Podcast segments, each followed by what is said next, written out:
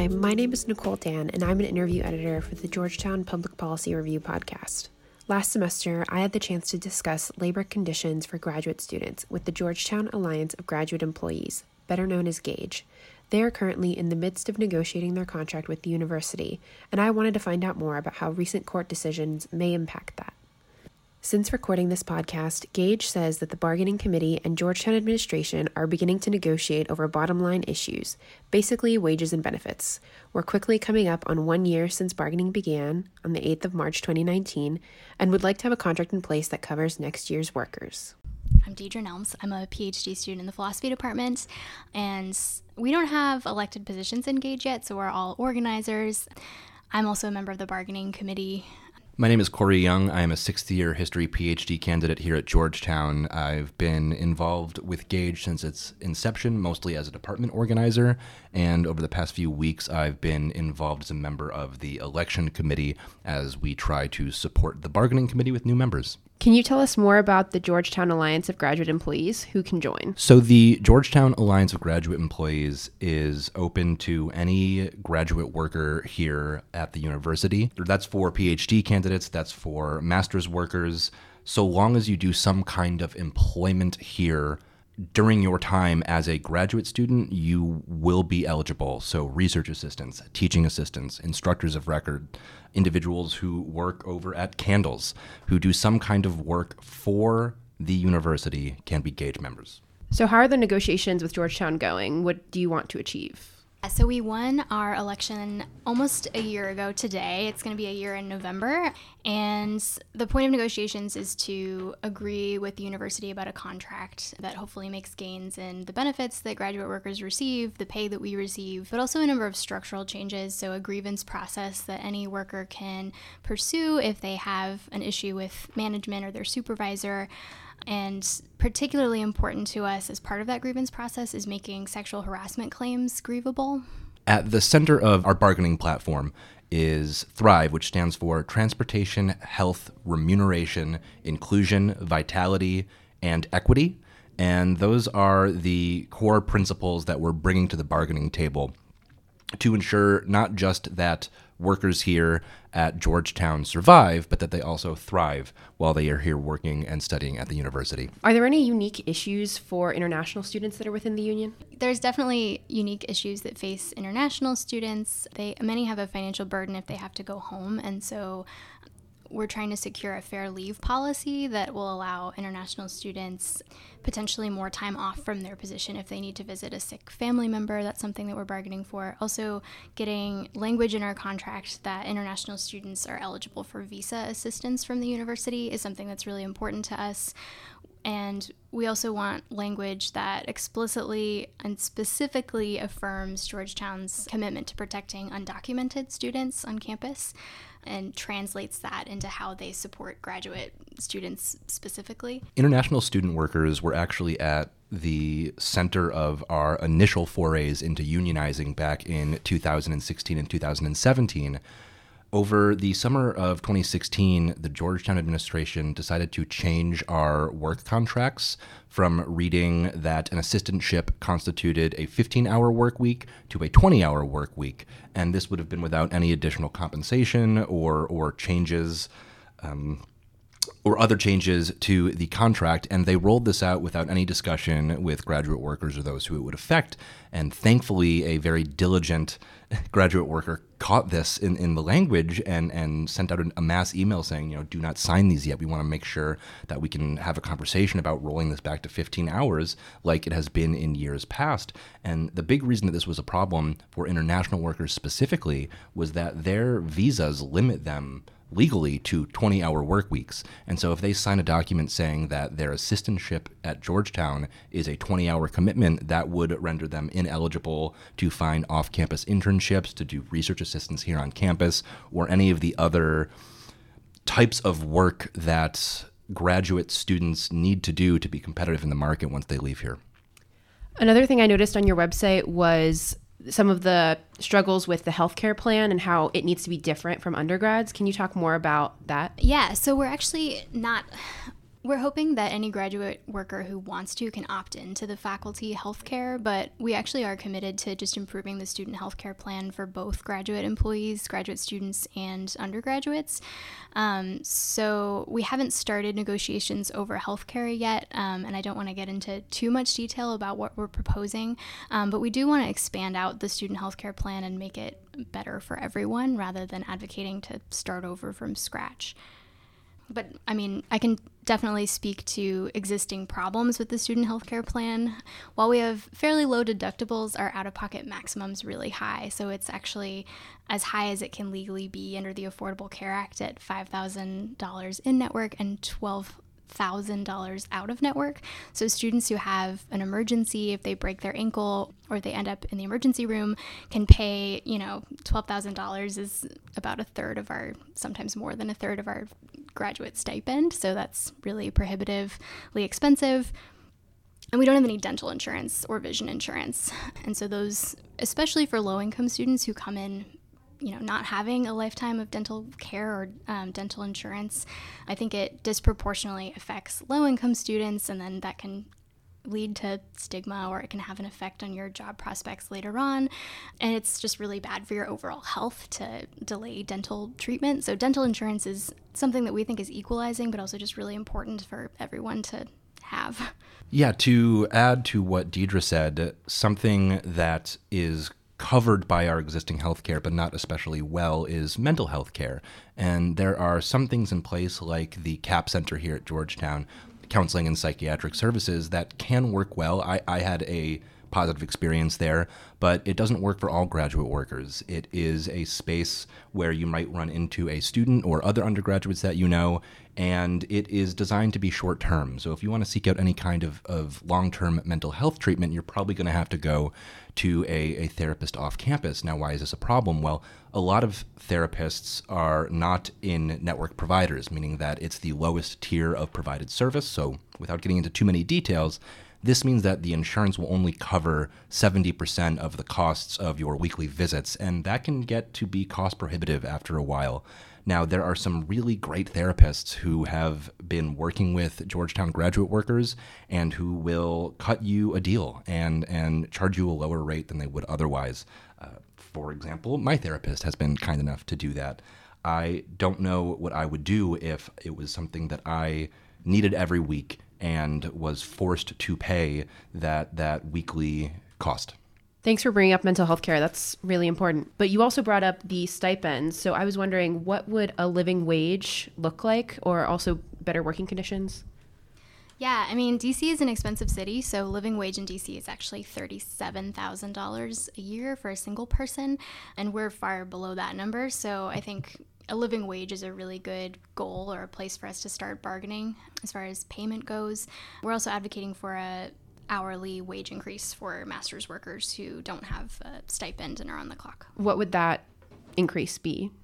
We don't have a specific number that we're ready to share, but we know a lot of TAs and RAs on campus make $15 an hour, which is about to be DC's minimum wage. And given that a lot of master's workers are really skilled when they come in as a TA, many of them have another degree or were previously employed making a lot more money, we definitely think at least your work experience should be considered for a raise, and that, the skilled labor that master's workers bring should be taken more into consideration, especially given that PhD workers and master's workers do the same type of work when it comes to TAing a class, grading, and PhD students make a lot more comparatively, so we think we should try to move towards equity. So the National Labor Relations Board recently proposed a regulation which would take away organizing rights for graduate student workers at private universities. What are your thoughts on that, and how would that affect GAGE? Fortunately, it wouldn't affect GAGE because we've negotiated an election agreement prior to the NLRB change that enabled our election, basically. So Georgetown was concerned that the law around graduate labor was subject to change, and so they requested, and we both saw the need to negotiate an agreement that basically says, regardless of whether the law changes for private universities, we're going to respect the results of your election. We won with an over 80% support, and we're going to bargain a contract with you regardless. So that took a lot of pressure on our part, but it is something that we're very fortunate position that we're in. It is a difficult situation for graduate workers at other universities whose administrations have not been so thoughtful as to their needs. I believe it was Columbia who had filed a petition with the NLRB, the Columbia Graduate Workers Union, in order to try to compel Columbia to bargain with them, who had to withdraw their petition because they were aware that due to the changing nature and the changing composition of the NLRB, one decision saying, no, you are not in fact graduate workers as graduate students at private universities would impact all graduate students at private universities. So there's been some really incredible solidarity of graduate workers in different parts of the country in terms of trying to respect everyone's right to unionize on their campuses. How does Georgetown compare to other schools in terms of the rights that graduate student workers have? Just in terms of the contract that you want, are there other schools that have a better contract than Georgetown does? I'd say, NYU's contract is really enviable. Their union's been around since 1998, and they had a really protracted, long fight to win their first contract, and it's a 7-year contract. I forget exactly when they achieved it, but it's still into effect. And they've got some things that we'd also like to bargain for, like child subsidies for graduate workers who decide to start a family. They have a really hard time, one, because childcare in D.C. is really expensive. It can be sometimes 2 times their yearly income to have full-time childcare in the area, and also adding a dependent on our plan is really expensive. So those are 2 things that we've seen other unions win in a contract is subsidies for childcare, and we'd really like to emulate that. What about public universities? Yeah, so University of Connecticut, another thing in their contract, and a number of public universities have language in their contract that makes it clear that they can grieve sexual harassment. So you file a grievance and you have a series of structured conversations that can be appealed that will help resolve the issue in your workplace. And that's a really powerful tool that I think all employees should have, including graduate workers. I think it's also worth noting that at certain flagship public universities that have had a union for a very long time now, I believe the University of Michigan being one example, they have had these union procedures in place. They have been able to bargain for higher wages and better health care, and it's not like the universities have collapsed. People still want to go to Michigan. It is still a very prestigious institution.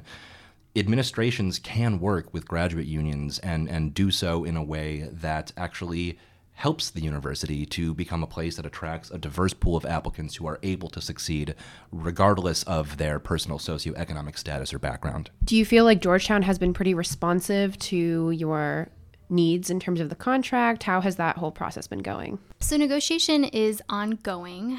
We can't really speak to the details right now of what's going on inside negotiations. We are currently negotiating over non-economic issues and would really like to move faster and wrap up that non-economic conversation so we can get to the meat and potatoes issue like dental care and health care and pay that I think graduate workers voted for. But the issue of being able to grieve discrimination and bias and harassment is something that is really, really important to us.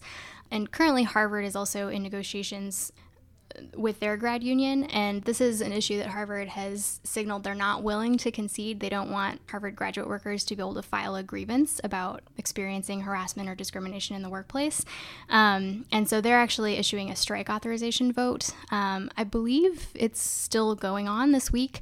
So the issue of harassment and discrimination is something that I think universities have struggled to be reasonable about, to be honest. I think Georgetown is still bargaining in good faith, but it's been a long conversation about this particular issue and what that grievance process might look like. Without getting into too many details about the bargaining committee itself, just last week Georgetown released its own climate survey that took a look at what the campus culture is like, and those numbers aren't always great, right? It's not just GAGE's surveys that have shown that there are much too high levels of sexual harassment and assault here on campus that affects both undergraduate and graduate students. It is Georgetown's own data that show the same thing. Yeah, I mean, the number to highlight is that Georgetown's recent climate survey showed that 85% of graduate workers don't report harassment that they experience, and that of graduate workers who are harassed on the job, 25 of them experience that harassment from a faculty member. So it's exactly those situations, which it's the minority of students, but it's hundreds of incidents on campus every year, according to Georgetown's own data. And so for those student employees, a grievance process would really make a difference in their experience at work. Clearly, the argument that the current structures are sufficient does not hold water. Speaking of the current structures, what does that look like if you wanted to file a grievance right now? So you wouldn't be able to file a grievance as an employee. You could go to the IDEA office or the Title IX office. But currently the process, while the Title IX staff are really committed, compassionate people, that process just isn't as transparent as we'd like, and it doesn't have a clear timeline from when a worker can expect a response and a conversation from one of their supervisors or from Georgetown higher up. And it's not always clear to graduate workers how these issues are going to be resolved. And we know that just reporting percentages are really low. So for whatever reason, workers just don't feel comfortable reporting harassment as is. So what made both of you want to join the union? So every time I get this question, I generally respond with solidarity and support for my fellow graduate workers. And I know some people who don't love this response. They're wondering what it is that I would like to see improve on this campus. And while there are certain things that I would like to see change, specifically having to do with compensation and healthcare, and to echo Deirdre's concern about a fair grievance process for workers, I mostly want to know that the people who I pass every day on campus are doing all right. I come from a fairly privileged background, right? I have my health concerns, but I know that if the bill is too large, I'm going to be able to seek some help from my family. And not everyone has that resource to fall back on. The union for me is truly about solidarity. It's knowing that someone one department over isn't having to teach two courses as an instructor of record, as was the case in the Spanish and Portuguese department until very recently, for the same compensation as someone like me who's only working as a teaching assistant, which is not to say that being a teaching assistant isn't work that deserves compensation, but that individuals in other departments are having to do way more for way less. There is not parity, there is not equity, there is not transparency about labor practices here at Georgetown. And I want to know that I am working at an institution that cares about the dignity of everyone, not just those who can afford to be there. Yeah, I mean, I think everyone deserves a union. All employees deserve a union, and graduate students who are TAs or instructors of records are just obviously employees, and there's just power in a union, and knowing what's going on with your colleagues, being able to collectively address issues that any one person is facing together. Yeah, I mean, I love the outpouring of support that I have from other members, and I like the network aspect of being part of a union. You just have, you get to know your colleagues better and can form a united front. But also we just need dental and higher pay, and it's a good mechanism to do that. And that's an okay reason, too. Is there anything else either of you wanted to add? Yeah, I guess while we're here, we may as well say that if you're interested in learning more about GAGE, you can go to our website, which is wearegage.org. There you can sign a pledge saying that you back our bargaining platform, that was THRIVE. And those pledges are very useful because they show that we have community support, and it shows that we have the support of our membership backing our contract negotiations. And you can also become a GAGE member on that website. And again, anyone who is a graduate worker at Georgetown, meaning someone who during their time here will do work as a research assistant, a teaching assistant, or as an instructor of record, is eligible to become a member of GAGE, and you can do so right from our website. You can also follow us on social media. We have Instagram, Twitter, Facebook. All of those accounts are up and running, and they're a great place to find out more information about the kind of work that we're doing and the kind of events that we have. Thank you. Thank you.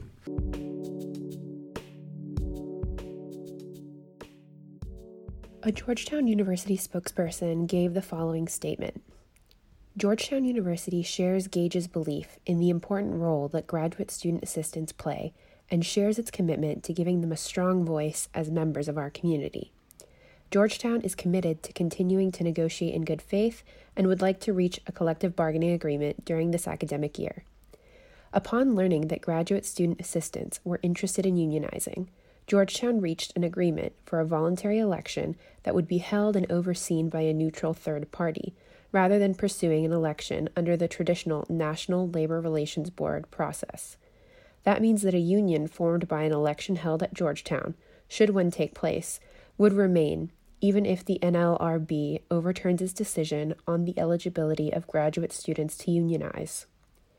Since the election results were certified, Georgetown and GAGE AFT began the collective bargaining process and have made progress and reached agreements on several subjects during negotiations this spring, summer, and fall. Under the election agreement, matters subject to negotiation include service hours, stipend levels for enrolled graduate students who are serving as graduate student assistants, benefits, procedures for service-related grievances, and the impact of various academic decisions on commitments set forth in existing award letters or expected hours per week for graduate student assistants after a course assignment has been made. Matters excluded from bargaining include academic decisions relating to admissions, organization of departments, units, programs, courses, curriculum and degree components and requirements, academic decisions relating to graduate student assistant appointments, establishment of university policies and related adjudication processes and sanctions, and resolution of academic disputes between faculty and students. Thank you for listening to the Georgetown Public Policy Review podcast. I hope you enjoyed our conversation. If you enjoyed this podcast, please subscribe and check out more from the Georgetown Public Policy Review at gppreview.com. Thank you.